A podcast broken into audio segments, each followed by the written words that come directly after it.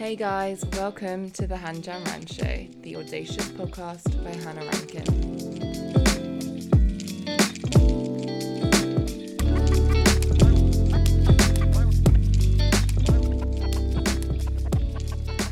Hey everyone, welcome to the show this week. Thank you for tuning in again. It is excruciatingly hot in London, and as you know, Brits can't help but moan about the heat, and I gotta say that I've been one of them. So, anyone that's listening in England, I hope you're keeping cool and well hydrated.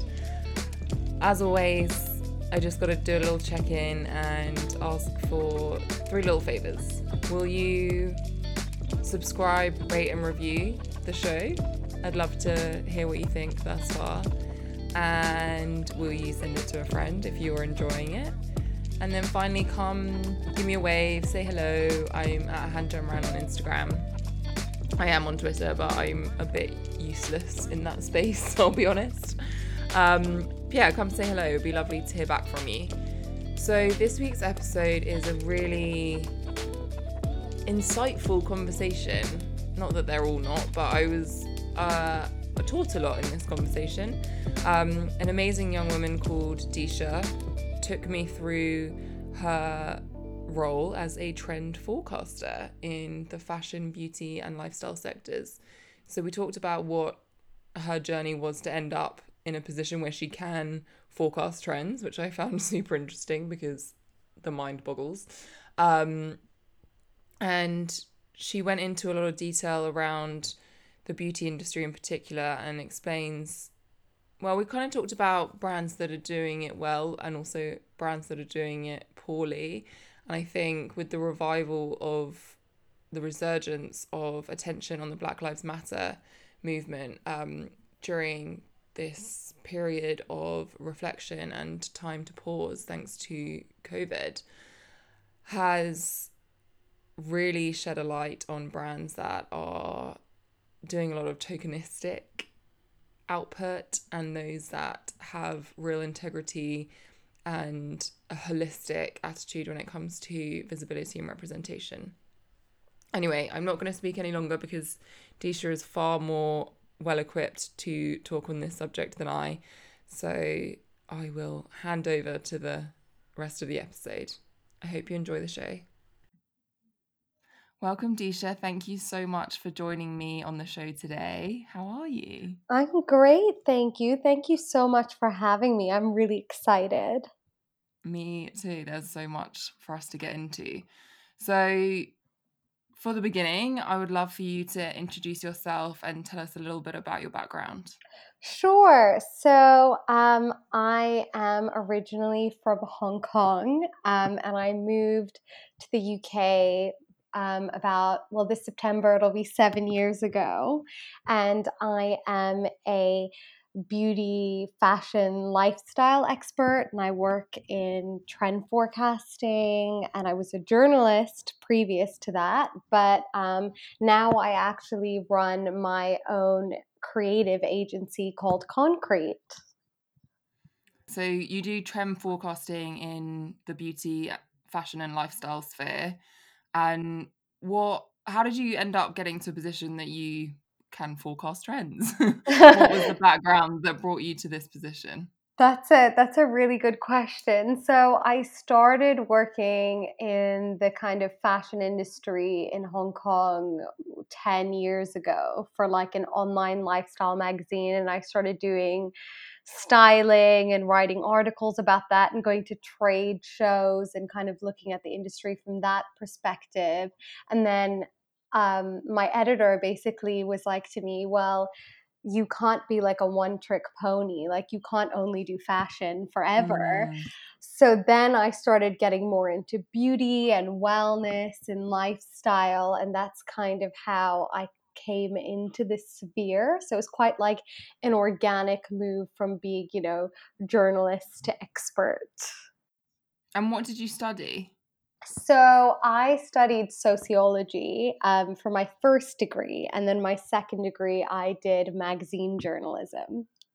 I'm so jealous of your sociology degree. I really is on my bucket list to, to get one of those before I die. I'm so interested. I actually, my best friend in Sydney, um, where I used to live, did Yeah. a sociology degree while I was there, and I she like snuck me into some of her lectures on like um, gender uh, spectrums and um, what else did we do? I went to one about polyamory and monogamy and like the different uh, I guess relationship and love structures within society today. It was so interesting. I just love everything that that kind of covers.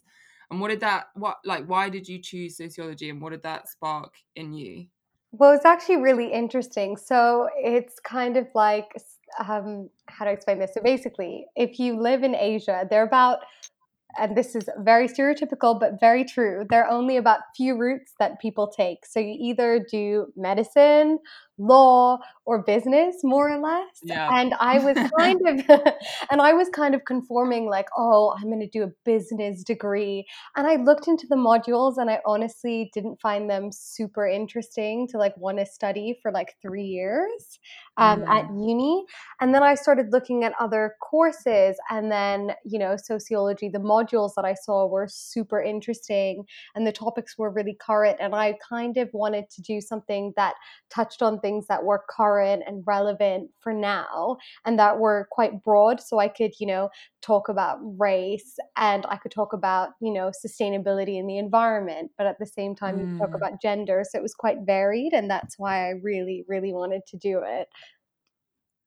Well, I guess that gave you a really good um, foundation to then be aware or, and cognizant of the shifts in society that are happening around you. And as those change and um, evolve and develop, and where I guess there's holes in those movements and where they are making positive change. So then you went on to do your master's in trend forecasting. I mean, I'm going to be honest, while I do know a little bit about sociology, I know nothing about trend forecasting. Um, I like to think that I have my finger on the pulse to a degree to sort of know what like the latest zeitgeist is and I guess the consensus of people in my generation at least, but I wouldn't even have the foggiest of where to begin with actual, you know, widespread trends emerging before like to acknowledge that they're or spot that they're emerging before they do. How well, like, how do you do that? Trade secrets. no, I'm kidding. Um, basically, I was actually earlier today trying to like explain this to a friend of mine who's also a colleague, like how I actually pick up on trends. So I was explaining it like this. So if I do something on China, for example, right? I will look at, you know, what consumer groups are emerging from there, like what media they're consuming, what kind of products they're buying, um, as well as looking at their kind of cultural heritage. So it's kind hmm of bringing all of that together to then be able to say, okay, this is the kind of beauty product they'd want. So I was looking at a huge rise in locality. And then I thought, okay, so then made in China would be a big thing that then I would want to spotlight. But then it would be less of that kind of common international brand influence that people would see and bring that in Mm. and then think about how you know deeply rooted you know people in china are to their actual culture and bringing that in as like another point that would kind of help with like product development and things like that Wow, that's fascinating. So, do you forecast internationally? yes i do forecast internationally which is great That's wow, that's incredible, and must be so interesting to like deep dive into so many different cultures. Oh yeah, definitely. I mean, the the kind of variations that you see are so vast. And I guess, you know, when I do things with Asia because I'm from there, for me it's a lot easier to understand it, you know. Um, whereas when I do things with other cultures, I always have to like, you know, triple check with experts in the region to make sure that I'm saying things that are right, that I'm not culturally appropriating their culture, and making sure Mm. that everything I'm saying is correct because I wouldn't want to give the wrong advice or, you know, have something come through that just isn't authentic or genuine either. Yeah. So, what's really springing to mind as an example where that all failed is when Dolce and Gabbana, I think it was like two years ago now, had their had a campaign with a Chinese model eating spaghetti with chopsticks. Do you remember this? Yes, I remember it very, very vividly. It was a disaster. I think I was literally in shock for so like. was I. I was, funnily enough, doing the PR for Dolce & Gabbana at the time.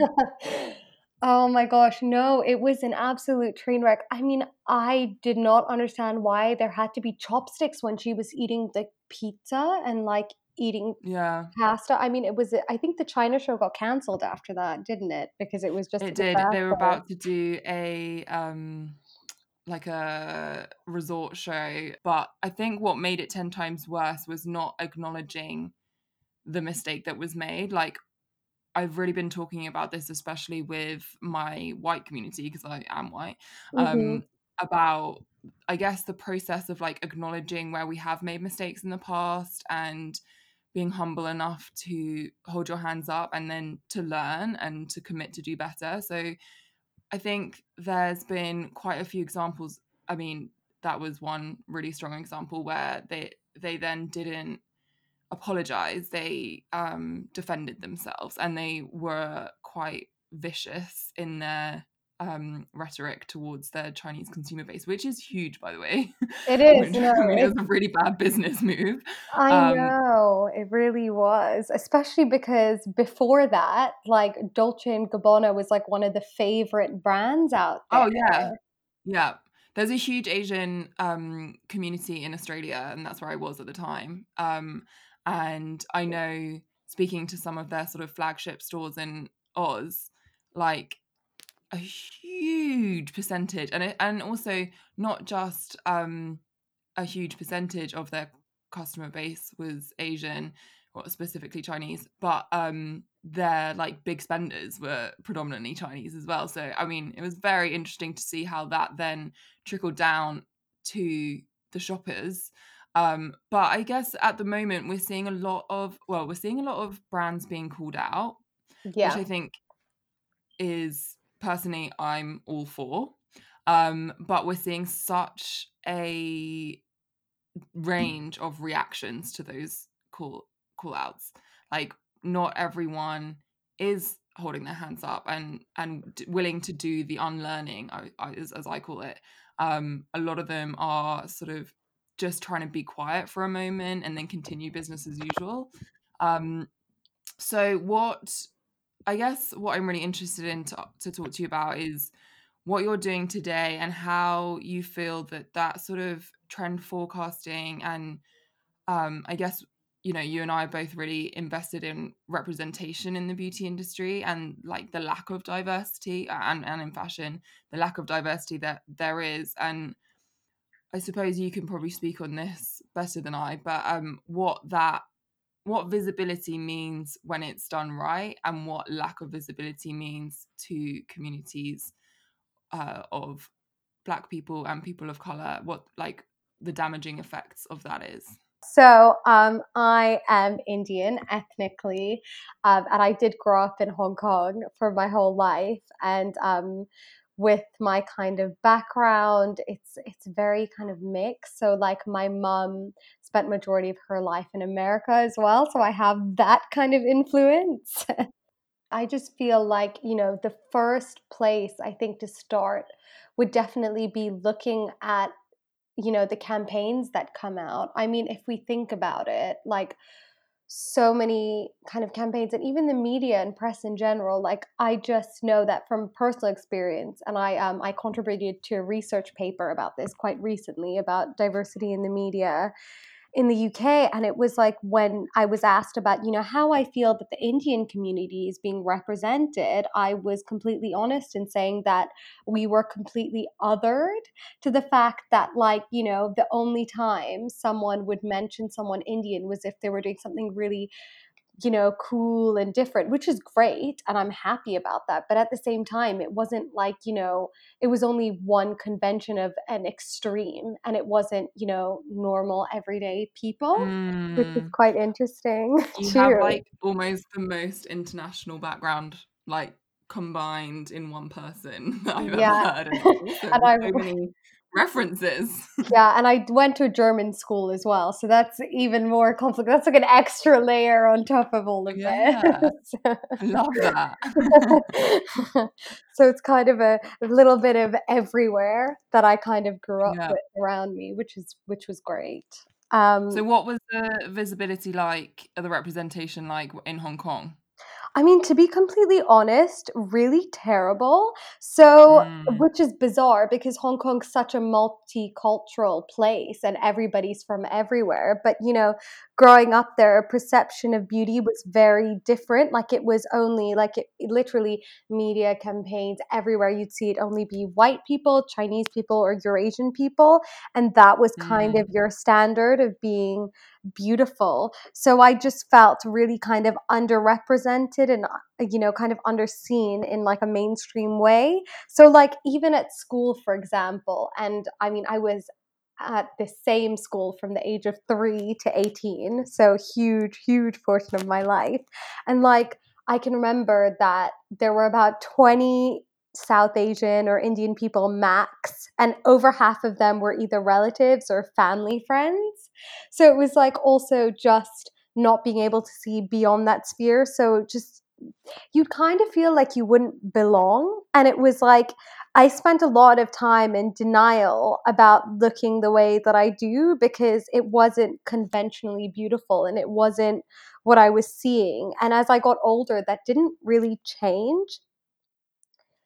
So, um, you know, we would see so many ads about skin whitening as well, which was, you know, insane. It was like you would go to the movie cinema, and right before a movie would play, there was like an advert for this brand called Fancl House. And, um, the slogan was less is more and every single time you went the advert was about this woman wanting to lighten her skin and it wasn't even the you know kind of you know media I was seeing in Hong Kong like we would subscribe to Indian channels and on there like fair and lovely ads all the time. oh all the actresses that you would kind of see would all be really fair and it, it, you know it did affect me to the point that i was so and i know this sounds ridiculous now but i was so paranoid about getting darker that when i went to the beach i would literally have my bathing suit underneath but on top of that i would kind of wear like a massive t-shirt a massive hat mm. huge sunglasses like either culottes or shorts and until i wanted to swim i would then take all of that off and be just in my bathing suit. Mm, wow. Yeah, that, I mean, it's so damaging when you've got the same thread coming at you from all angles. And it's such a narrow vision of what is beautiful. And I was thinking about it over the weekend, like that phrase, we cannot be what we cannot see. And if you're not seeing women or people that look like you around you as you're going through those really formative years of developing your own sense of self, your own self identity, your own understanding of your position in the world. I I can't even imagine. I mean, how damaging that is, and yeah, it's a very regretful um, thing that you had to go through, and yeah, I hope that we can do better from here on. Oh, yeah, for sure. I mean, it got to the point where I couldn't. I mean, this sounds ridiculous when I say it now, but like when I go shopping for my friends and we'd go to like look for makeup, like I could never buy anything from a drugstore. Like I was convinced for years, like literally until I moved to the UK, that Maybelline only had like three to four shades of a really, really pale foundation and concealer and because that's literally all they had and like even when i went to kind of the only place i could go to was like luxury department sh- stores that are like selfridges mm. equivalent and that's the only place where you could get diverse ranges of makeup and but it was interesting there too because it wasn't actually that diverse. Like they would offer, um, you know, free lessons at the concierge um, to help you kind of apply makeup. So my friends and I would go there once a week to kind of get a lesson, learn how to put on makeup because, you know, that was like a I wanted to be as good as my mom because she trained in like esthetician and things like that. And my sister, amazing as well. So I wanted to be as good as them. So I would literally go try on these lessons. But I literally had orange eye bags for oh. years because they couldn't match my concealer shade. So I would literally have orange eye bags. And I mean, it was so unattractive, but it was, you know, all that was there. But then with my other friends who would go with me, you know, they would know how to cater to their eye shape and, you know, what yeah. best colors, you know, would work for them. But for me, it was always kind of a bit like, oh, yeah, orange eye bags.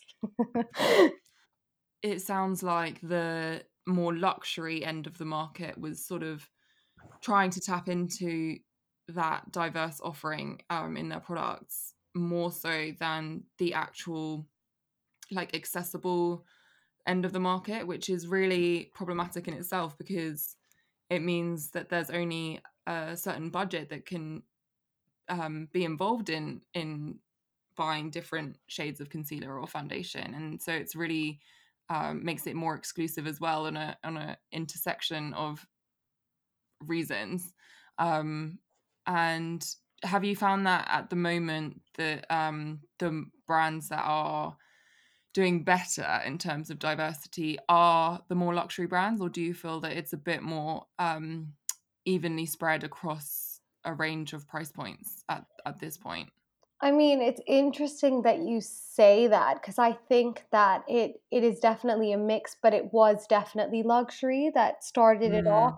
But then I've also seen so many things fail from like a high street perspective, like Revlon launched flesh beauty, which was meant to be, you know, absolutely amazing. Like I remember I covered it at the time because I thought it was going to be, you know, incredible. They were like, yes, lipsticks, concealers, foundations, like blushes, everything for, you know, all these um, all these different shades for people of color. But at the end of the day, they recently just got called out because their staff wasn't actually diverse enough. They weren't able to keep up with the market and it just completely failed as well on so many levels. So I think the high street mm. is trying, but I think there are a lot of kind of institutionalized changes that definitely need to be made. I mean, on the education front is one area but also on the people you hire or you know actually interacting with the people who you're creating products for like you can't just create something for you know a person of color without actually having someone on board or doing things with the actual people otherwise you're just not going to get it right such a great great point and kind of brings me back to a question i asked a while ago and then i completely pulled you off track. So i guess to me that's an example of through products um, these companies are guilty of tokenism. So they tokenistically presented what appeared to be on the surface a diverse product offering. But if you dig a little deeper into the actual company structure, you find that it's completely whitewashed still. There's not inclusion and representation within the workforce. And so they're really ticking a box and just trying to keep up with what they feel is a trend rather than really adhering to the needs of a diverse spectrum of society. And I mean I mean it's a real like I guess it's an interesting one because if you're coming from it um coming to it from the perspective of equality, seeking to provide for uh, you know a wide range of different consumers, then hopefully there's a bit of more foresight and a bit more um, you know acknowledgement within the structure too. But if you're coming from it to it from a business perspective, you know you are missing out on a huge potential uh, market if you don't do it well. So there's like I feel like there's different um, agendas that companies have, and I guess that shows when the cookie crumbles, so to speak. Um, but at the same time, it's it's advantageous for the companies to do it well. Yeah, definitely. I just think that, like, you know, with companies, they need to remember that, you know, people, you know, they're doing things for people, and the beauty industry is hugely responsible for representing, you know, what you think of yourself and how you feel. So, you know, they need to kind of carry this through end to end, and they need to kind of do this in a way that you know considers things beyond just a trend like it can't just be like oh because we're seeing like a huge uproar with the blm movement um that now we just have to have like a black model in a campaign or we need to you know include include more races. I just think that you know especially with you know younger generations who are becoming more activists they are definitely going to call a brand out. So it's mm-hmm. the time now to be more transparent. And you know it's the responsibility to make people feel like they belong in their own skin and they're not just this kind of tokenistic consumer that they've picked to cater one brand for, so to speak. Yeah. So I definitely think that, like, you know, we need a holistic view of, you know, the people who they're catering for's reality, whether they're able to speak to them or, you know, create diverse samples on tech. I mean, it was really interesting. Um, so lockdown started, and you know, beauty samples in person can't really be a thing anymore. So I I mean, I have some lipstick shades from Bobbi Brown, and I was like, oh, okay, they're doing a virtual try on online for people at home. And so is MAC actually. And I, I have so many lipsticks from MAC as well. So I was like, let me just try this out and see how good it is. And I honestly think that if I had done this try on thing and not gone to the store when I did, like ages ago, I wouldn't have actually ended up buying the colors, as ridiculous as it sounds, because it looked so wrong on me. So I think that there's, you know, an additional level of the fact that if you're doing something with tech and online, you need to have a diverse sample. You can't just have like, three people of color in there you know you need to make sure that you're getting something that tries to make an algorithm less biased. So you need to have a lot more samples in there because, like, even if you're a woman of color, like your lips as well, they could get a bit pigmented and whatnot. So it's just, it was just one of those things that baffled me that in 2020, with these, um, you know, with these online trial services, which are, which should be great now that we can't even really sample in person, really, that this was, you know, a disaster a little bit because it just didn't work. It didn't do what it was meant to do. So the idea is that it um through like CGI kind of thing tries on different colors for you. Yeah. Through technology and then if you you know hoping that you'll then think, "Oh yeah, I look great," and then later you or you'll order it from online or whatever. Yeah, exactly. So it does it through like okay. you know you just um, so you just turn your webcam on, and then it does it through um, artificial intelligence, and then you try it on, and then if you like it, you add it to your basket, and if you don't like it, then I then you don't. But um, I just tried on. It failed on every front for you. Yeah, it did. I mean, I tried on shades that I had just because I was curious to see whether any kind of developments have been made. But I mean, sadly, not really. And do you like those shades in real life? Yeah, I love them. I wear them. I mean, I'm you can't see me, but I'm wearing them right now. okay, so in real life, you love the product, but in terms of including you on this new technology, you didn't feel included. No, not at all, which sucked and because I was yeah. because in real life it looks so great and um, yeah. you know these are brands that claim to cater for more skin tones but i mean online mm-hmm. they don't yeah, it's interesting. It's definitely um gonna be something to watch as as as you said, like the way that lockdown has trans forced businesses to transform the way that they communicate with their consumer base and also just as technology develops in general. Um, you also touched on something that I have been quite resentful over um, since, as you said, the uproar around Black Lives Matter is how many brands are tokenistically, in my view, just posting like an old campaign image where they have one black model in it to try and look like they are an inclusive um, company. I mean, one example is uh, an Australian brand called Zimmermann, and they were called out. Um, it was on Diet Prada that they kind of got uh, like cancelled, I guess, um, where they refused to work with black models and any black models that did um, get sort of cast in their shows they would mock about their natural hair and they wouldn't have any hairstylists that could cater to them and then they would just be told you know just the most awful things about their natural selves. Um, and even in their mood boards it said it said stuff like in the negative like don't be like xyz of of a characteristic that was specifically um uh to do with the black community. So it was really offensive and cruel. And then so they got called out. They didn't actually respond to it um glo- like internationally. They didn't they didn't make an international statement even though it was being discussed um overseas from australia.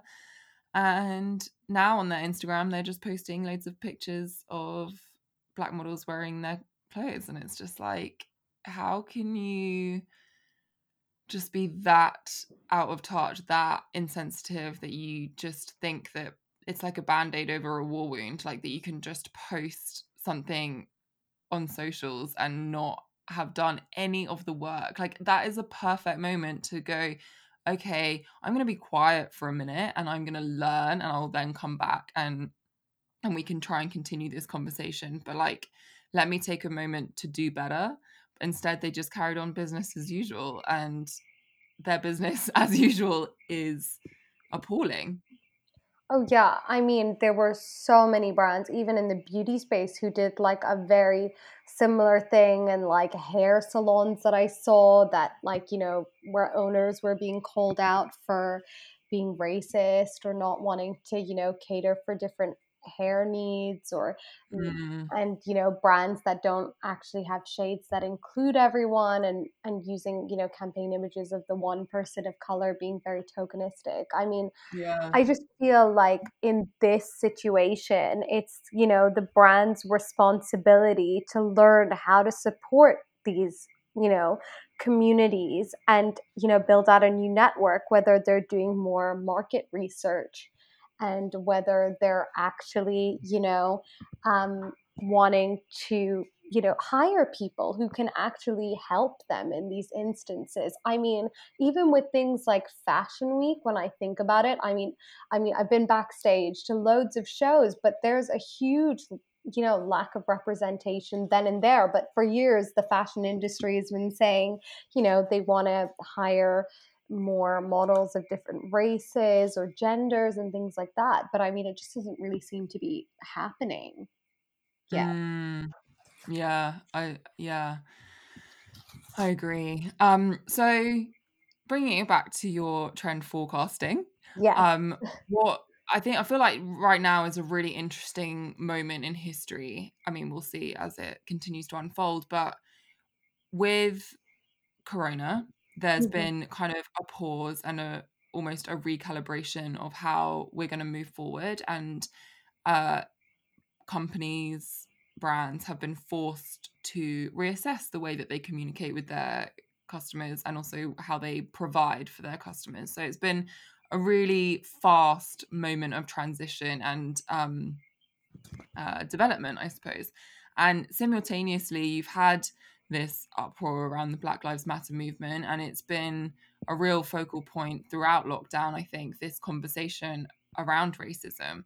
So, what's kind of coming through um, from your position of expertise that kind of com- is bringing uh, acknowledgement of the improvements that need to be made racially in this moment of flux, in this opportunity to change and develop from brands' perspectives? So, from brands' perspectives, I definitely think the first kind of learning is to not just, I mean, when BLM happened, you know, certain brands posted a black square and didn't follow it up. And that was hugely mm. problematic mm. because it was just showing that, okay, I see you and I'm not going to do anything and I'm not going to go away and learn from it and read resources and understand kind of the history behind this. So I think that that's kind of one thing that really, really needs to change. And it was great. That's that what you... really pissed me off about zimmermann Yeah. it was like, I mean, okay, what they they didn't just not uh, represent a full spectrum of society. They were they were actually racist in their sort of abusive nature. So it wasn't just like a lack; it was like a purposeful abuse in my book. And even in the face of that of being called out in that to not try to not to like vocally try to do better i just think is abhorrent but even come i mean actually one that did well was l'oreal because i don't know if you saw the conversation um, around munroe bergdorf who's a black transgender woman mm-hmm. and she was on their on a board or no in a campaign a few years ago and then she got uh, unceremoniously dropped for um, speaking out on something on a cause dear to her heart and through her sort of continuing to be really vocal about these matters and also calling L'Oreal out. This year they've or recently they've um brought her on to be a member of like the diversity board at L'Oreal and have actually a lot more influence of how the the brand, the company then moves forward. And so that was to me a good example of going, we messed up, we acknowledge that, we apologize, and now we want to learn and do better moving forward. So I can't remember why I started on this rant, but um, yeah, I guess there's like there's two ways to go, and by posting that the black square, as you said, and then not following it up, I think is really distasteful. So yeah, you, you continue now. Sorry for butting in. oh no, don't worry. I mean, it's super interesting to hear, you know, loads of different perspectives on this matter for sure. But I just think that, you know, with that, we kind of I feel like within fashion and beauty, there's more than just the brand who's responsible. I mean, it's all aspects of it, right? It's like, you know, the influencers they decide to work with or the people they want to mm. partner with. It's also the responsibility of buyers and people in product development. I mean, there's a whole kind of sphere of things that feed in to the actual um, industry here. So I think that, you know, within this space, it needs to kind of you kind of need to chart near and longer term commitments that are actually trackable like be honest be transparent. Say what you're going to do but follow through. Make sure that the you know your consumer group that you're catering for or that in general society as a whole can actually see oh wow they're actually you know making a positive change. And i think that you know within within my agency and the kind of work I do, I always, you know, when I'm advising, you know, certain clients of mine and whatever, it's always important that we make sure that, you know, people, regardless of their gender, sexuality, and race, are represented in a way that's fair and that if a brand does do something they kind of follow through with their commitment. So if they are going to post you know something to do with um, you know, with pride. They're not going to do it as a one off. They're going to educate you and they're going to tell you, okay, this is how you can be an ally. This is how mm. you can mm. work together with the community and not just be like, okay, cool. I I decided to actually with pride I huge problem. I have a huge problem with brands who just want to do like a pride collection and then do nothing else to follow it through. Mm. Yeah. I mean, definite pink washing going on as well you know? So it's like how can i take that one step further? How can i actually be inclusive? Because you know there are so many ways that you can be inclusive but it's about actually following it through and it's about you know future proofing it in a way because you want to bring equal opportunities and you want to build a community. So, in that way, you will kind of create these networks to help with that. Yeah, for sure. And while you were just talking about the different, uh, I guess, stakeholders in making this change, I also think that white people have a huge responsibility to kind of vote with their spending. So choosing to buy products from companies that you know are seeking to be diverse and inclusive and um, representative of real society um, and not just buying from whoever we deem convenient or is our, as our favorite just because you know we can buy from any brand because we're considered norm. But I think it's really important that we collectively, I'm referring to fellow white people here, um, you know, do a little research and dig a little deeper and and have a look under the surface of what values a brand really has before we um invest by buying their products because we you know we have really strong purchasing power and if we boy not not boycott but you know kind of boycott um companies that are hurtful to different demographics than our own then i feel like it kind of is forcing people to continue to wake up and and do that unlearning. And it's interesting what you said about um pride as well.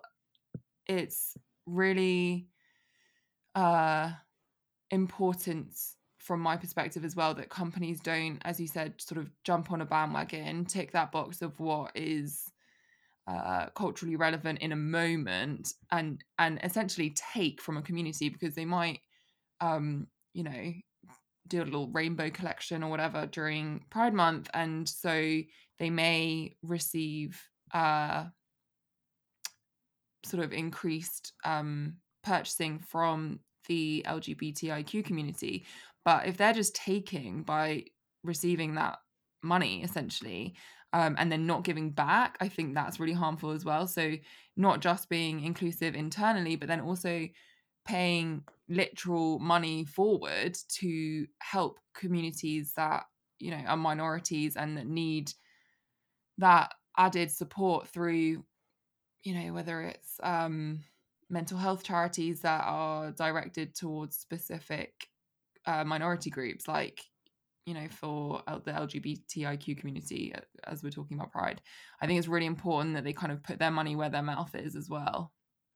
Oh yeah i mean definitely. I just think that you know within that space if you're not willing to do something actionable to actually help the community then that's hugely problematic because that's mm. literally the biggest tick boxy exercise ever. I mean, it's just yeah. a marketing ploy at the end of the day. Yeah. Like I um I spoke to Grazia in Italy like um, last month it was and we were kind of talking about you know what makeup means to the lgbtqia plus community and we were also talking about what brands need to do to kind of foster the ideas of like self-discovery and feeling comfortable in your own skin and you know how how you can do that because at the end of the day we need to remember that especially with you know younger generations now they are not being afraid to call out brands so it's how mm. you can mm. power up that sense of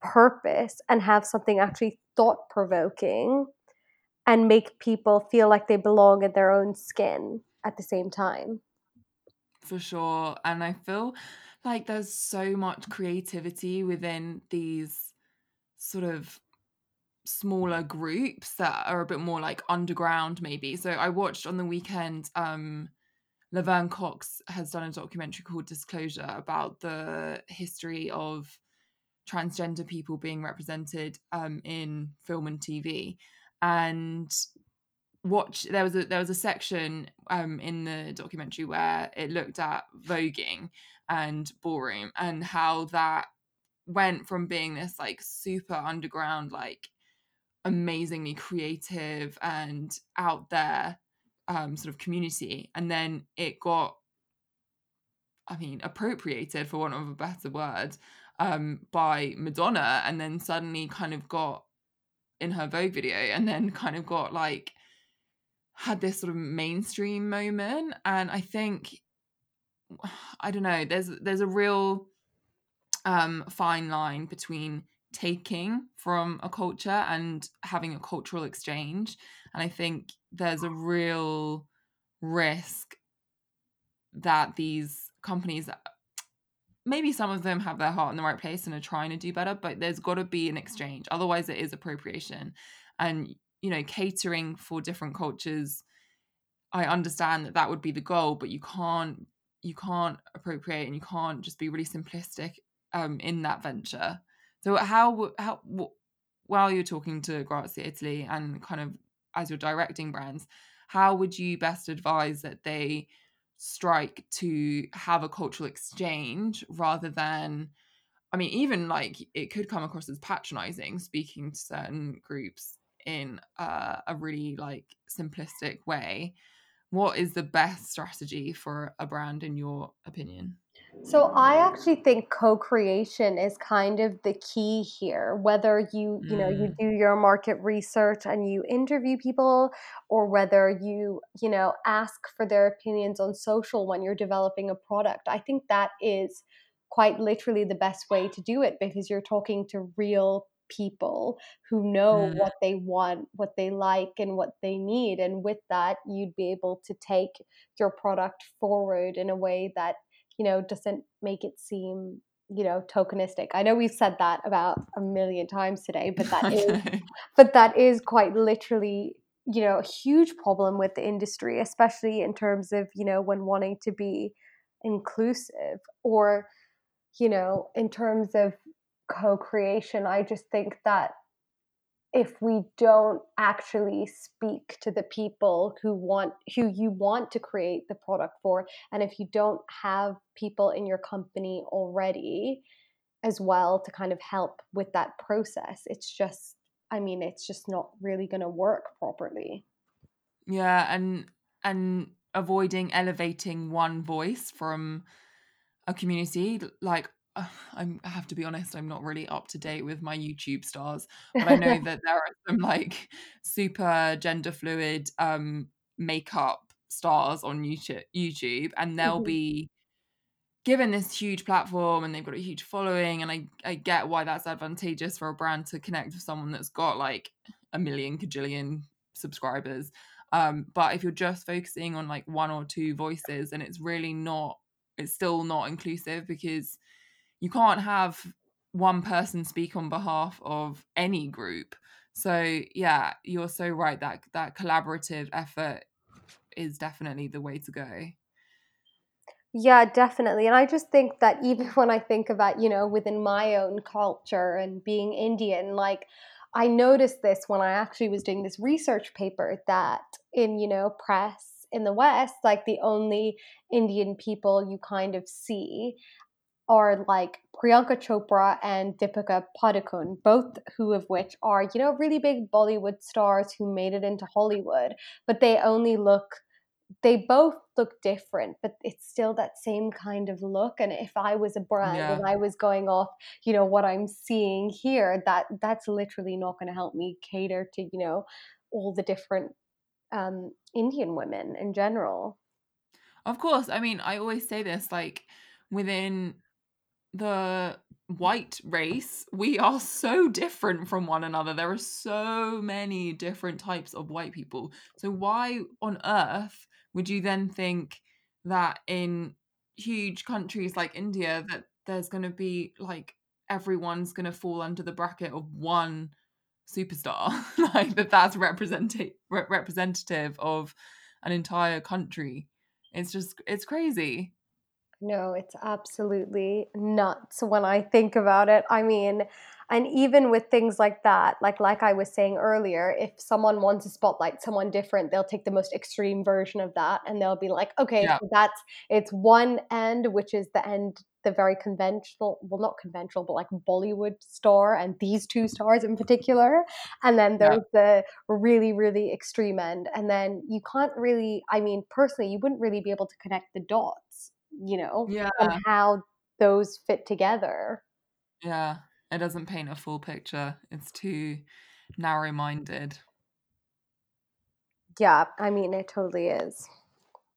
so who is doing it well Um, that is a really good question. And um, I actually think there are a few brands that I've seen that have been doing things really well. Um, one is Kohl Kreatives, and they're an inclusive makeup brush brand who caters for people with within, you know, all abilities, races, and genders. And um, it's actually my sister's brand, funnily enough, not to plug oh her in here, but um, please plug away um, I actually think, you know, the way that she's done it has been incredible. So when she created her last collection, it was for people with it can be used by you and I, and it can also be used by someone with motor disabilities. And she kind of went on to kind of learn, you know, how you know what the best grip would be and how Mm. to be able to kind of you know bend a brush in a certain way and it would work for you and how it wouldn't. So the brushes actually fully bend and you can actually use them so they they stamp your makeup on. So if i want a perfectly winged liner there's like a um, like a little triangle brush that you can just use and stamp it on and that's it and it's done and it's perfectly you know, it works perfectly that. well. so that need that. so that's like an example of, you know, a good brand that went out there, worked with the community and then kind of understood it better. And then she also works with the trans community a lot. Um, and helps them, you know, use makeup to like make themselves look feminine or more masculine Yeah. and does like workshops all around the world for them as well. So that's kind of like all the proceeds go towards her kind of charity arm and that's that's how it kind of works. So I think God, your sister sounds like a rock star. That's I amazing. I know it is. She's also my business partner in the agency, so we um tag tag team. Um We'll but have to send me her um sort of business info and I'll put it in the show notes as well so everyone can have a little look. Oh yeah, definitely. And um, another kind of brand that's doing really well is this brand called um, for Indian women in particular. It's called Live Tinted, um, and they basically they create these. Um, it's like a stick essentially, but it's like it can be used in like on your lips and on your um, cheeks, and it can be used to Mm. even cover up dark circles in a way. So it's quite cool because it was, you know, the founder from, you know, when I was researching it, found that she was severely underrepresented. So then she created this to make it cater for, you know, Indian women in particular and women of color. Um, but I even think that from like a um, skincare perspective, I actually find that a lot trickier to think of an example of like an amazing brand. I think there's Mm. still, you know, a huge gap in the market in that front because you know there won't be a lot of brands who can cater for you know hyperpigmentation and things like that or oh my goodness sunscreen which is super important for you and then Mm. you have this like massive i mean speaking from personal experiences white cast on your face and it's just so bizarre but i mean it just hasn't really made the i mean there have been developments in it like there's Yeah. um Unsun, I think, is one of the brands. I know it's like I think that's what it's called. I'm I'm not sure about that, but there have been developments in that space, but I still think there's a long way to go. Yeah, totally. I mean, I'm kind of just starting to take um, more care of my skin in the in the sun, and I've got a few sort of base face sunscreen that you're supposed to put on under your makeup, and they're quite, I would say, on the higher end of the market.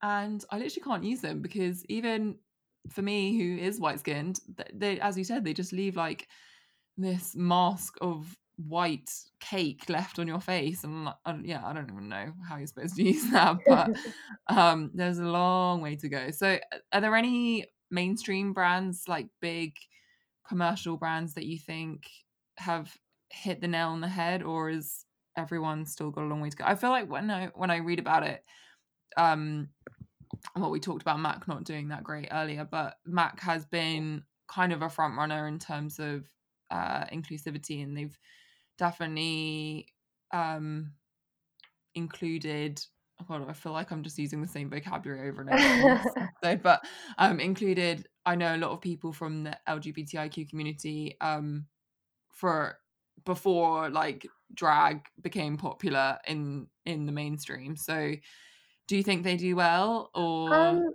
yeah, I mean, to be honest, I do love MAC and I think they're great, but I think the problem is within the beauty industry. It was like, you know, MAC did their 50 shades, then Rihanna did Mm, 50 shades of foundation, then everyone else that needs to do 50 shades of foundations, like Huda Beauty or whoever it might be, has to just copy it. And I think that's a problem, right? They don't actually holistically think about anything else. It's kind of like, mm, you know, here's 50 shades of foundations. Okay cool. I'm catering to everyone and rihanna did it so i'm going to do it too and everybody's going to do it. But i just think that there's so much more than that and yeah with mac they're great with who they've used in their campaigns and you know the amount of lipstick shades they have which is unreal. And same with bobbi brown actually they've done a great job but i just i still don't think i don't think it's enough because I just think mm. that off the bat, like even with brands like, you know, Charlotte Tilbury, I mean, I remember going to Selfridges, trying on all of their concealer shades and they're just too orange. So it's like, are you really trying? Do you actually have the sample? So I think that, I mean, there still is a lot of work that needs to be done, to be honest. Mm, yeah. I mean, it's such a, I don't know, it's a crazy concept to me that it's not catered for, but I know that's a huge reality. And um, hopefully, one day we'll be able to just say consumers rather than consumers of color or black consumers or trans consumers. Hopefully, we'll be able to just say consumers and it won't be, we won't be just talking about separate demographics or markets everyone will be catered to. Yeah definitely. Fingers crossed. Fingers crossed. I mean in terms of the indie beauty space like um independent brands, they're doing a lot better. Like I know there's Uoma Beauty, which is huge, and um, they are this incredible brand and they've catered for all skin tones but specifically focusing on you know black women and it i mean the the strides they've made in the industry are huge and i just think that that is another really good example that people can actually learn from because the founder is a black woman and she noticed this yeah. problem and so they're definitely i feel like makeup way uh, is, is ahead of the game and i feel like we're slowly starting to recognize these things but there's yeah. you know huge huge rooms for improvement it's interesting that you raised um the the indie brands doing well so i read um recently about hair care for black women, which is obviously completely different to hair care for European hair.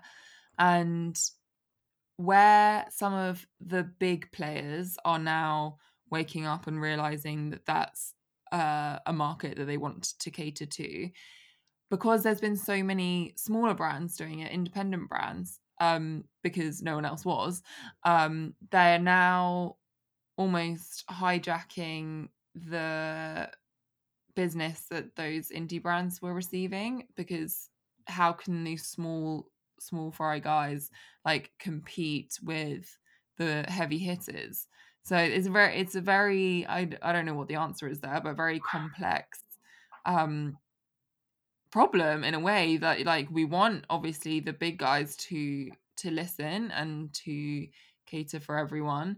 But if that's then diminishing the opportunity for uh, you know the smaller um, companies to continue to have a successful business if it's kind of eclipsing them um, from the market then that's a problem in itself Definitely. And I think that's the thing with the beauty market, right? It's probably one of the most saturated ones because you can literally find a product equivalent in I don't know like hundreds and thousands of brands yeah. and the way that indie brands can kind of stand out from the crowd is you know different things like building their own communities getting their um you know their customer base and fan base to be really loyal to them as well which is so tricky because you know people go for convenience or they go for you know packaging that might look better or whatever it might be like it's so hard to kind of grasp that. And you know press coverage helps as well but then you know do, do all brands have the opportunity for that? Which is i mean it's a very very tricky space to navigate for sure for sure well i guess stay tuned and see I, I do feel like in many ways even though 2020 has been a really really crappy year it is quite a formative and momentous year. So hopefully, pe- well, companies will have been doing some unlearning and they will do better from 2021 and onwards. Definitely, they do, and they need to kind of educate themselves as well. I just think that people need to take a more holistic and integrated view of who the real consumer is. Agreed. Disha, let me ask you the final quick fire questions that I ask everyone on the show. So, what is the first thing you do when you get up in the morning? The first thing I do in the morning is literally so I have like two little chihuahuas. So the first thing I do is make sure they're okay and feed them like every morning. That's so cute. What are their names? Tia and Dahlia. Oh, I love that. Well, say hi to Tia and Dahlia from me. I will do. I know that's not exactly the most inspirational answer, but it's honest. yeah, honesty, that's what we want. Um, don't worry, it's better than check Instagram, which is most people's. Anyway, um, what action feels most like prayer to you? And by that I mean what thing that you do makes you feel most connected to your best self? Think the thing that makes me feel connected to my best self is when I do like Reiki and crystal healing. So I'm actually oh, wow. a practitioner in, in, both of them. And I trained in Reiki when I was 10 years old with my oh mom. Oh yeah, we literally did it together. So I definitely say that that definitely when I'm in that zone and I'm able to practice on myself or others, that's when I feel like my best self because I'm, you know, more in tuned with my spiritual side, everything kind of slows down a lot more for me. Um, mm. even if it is helping someone, you're just in that space and in that positive, radiant energy. For sure. I think personally, I think helping someone else is the most spiritual thing you can do. So, yeah, I get that a lot. That's so cool. Yeah, it's uh, it's different. yeah, I've done I've done some Reiki in the past. Um, I I was really sick for a few years, and my friends are Reiki um, practitioner, and she did a couple of sessions with me, and it was pretty incredible actually like what sort of was released and what came up for me in the in the coming days. It was yeah really interesting experience. Yeah it's definitely a very powerful tool and actually highly recommend that you know whatever the problem is, if it's like physical illness or mental illness or just feeling a bit off in general, it's so like the best thing to do because everything comes out in a way that you wouldn't imagine. Mm. If you know what mm. I mean, like I did, like with one one of my friends. Actually, I did a healing session on her. She was really bad anxiety. And it was this distant healing session during COVID, actually. And when I did um, something over her heart center because she was so like emotionally blocked, it was, even though I wasn't there with her, I could feel it. Mm. And it was super intense, but yeah, it definitely has a different way of things coming out for everyone. Yeah, yeah amazing. Okay, what is the most audacious thing you've ever done? Oh my gosh, that is such a hard question. um, I actually think moving to the UK because I literally like never even visited. Yeah, that's pretty bold. Before moving. So I definitely say that like, you know, even though it was for university and coming here, you know, immersing myself in a completely new culture and mm. kind of having to like making friends and kind of start over in a way was definitely yeah. i'd say that for sure. Yeah. I mean i met i met people in oz that um when i lived there that moved without sort of checking it out first and i just found that i mean impressive in many aspects but also kind of bewildering like i don't know if i could take that leap of faith i'm not sure i don't know it's never it's never um, been a choice they've had to make. But yeah, I'm sure it took a lot of um, I want to say courage, but not just courage, but like I guess I guess a sense of commitment to your decision. Yeah, definitely. And the fact that I'm still here. Yeah. almost 7 years on. It's proof it was the right move. Definitely. That's good. So, what commitment are you going to make to yourself for this coming week? So, for the coming week, despite the kind of heat wave that we're experiencing at the moment, I think I'm going to go back to working out like four times a week. Like before, I used to do that, and then like I feel like as lockdown's gone on, it's kind of become less and less. So I think I'm definitely going back to that commitment. Also, because you just feel it's just a great like release at the end of the day or at the start of the day to make yourself feel refreshed and energized. And it's also mm. a bit mm. nuts doing it at home with the with the dogs yeah. crawling all over me. but I will make that commitment for the next week. I've been going for lots of long walks in the common and I've seen loads of people doing like full gym workouts out on the grass, which I think is great. So take it to the streets, man. Oh my god, yeah, totally. They'll definitely. I don't think they'll be able to come with me with that with that bit. Um, but in the house, they're definitely they're all over it. I love that. Okay, when was the last time you felt fearful, and how did you handle it? Um, I think the last time I felt fearful was definitely when I was um thinking about going home to Hong Kong, and you know, with this was kind of well, it's still it was when now they're like on the third wave of COVID, so it's oh, wow. it's just been that whole fear of you know with the way that things are there at the moment and not being able to see my family. I think yeah. that's definitely a thing because normally I go home like three times a year. So it's oh, definitely wow. something that's totally different this year and almost uh, not having that security blanket right then and there for me to kind of go to for a true yeah. kind of escape, I guess. Yeah, I get that. That's hard. Well, I hope you get to see your family soon. Um, yes. And I guess that that pulls in quite nicely to the last question, which is where is your happy place? Um, is it? I think this is an interesting question because I don't actually have a place. I know that sounds so bizarre, but I think it's like when I'm with people who I'm closest to. So if I'm yeah. with my really close friends and my cousins or like the rest of my family, really, that's kind of where I feel is my happy place because we could be anywhere and we could be having the best time. Yeah, I think I don't think that's bizarre at all. I think that's um, probably very relevant for a lot of people that it's not about the bricks and mortar that you're within, it's who you're in them with. Definitely. And, um, yeah, sure. I feel you on that level. Because before I would have said Hong Kong hands down, but I think, you know, lockdown has actually got me thinking that, like, if some of my family back home, like my parents, if they were to kind of come here, I would feel equally as home because they would be around yeah. me. So I think being fearful about not actually being able to, you know, go back for, you know, a prolonged period of time versus maybe if they were able to come here, it would feel the same.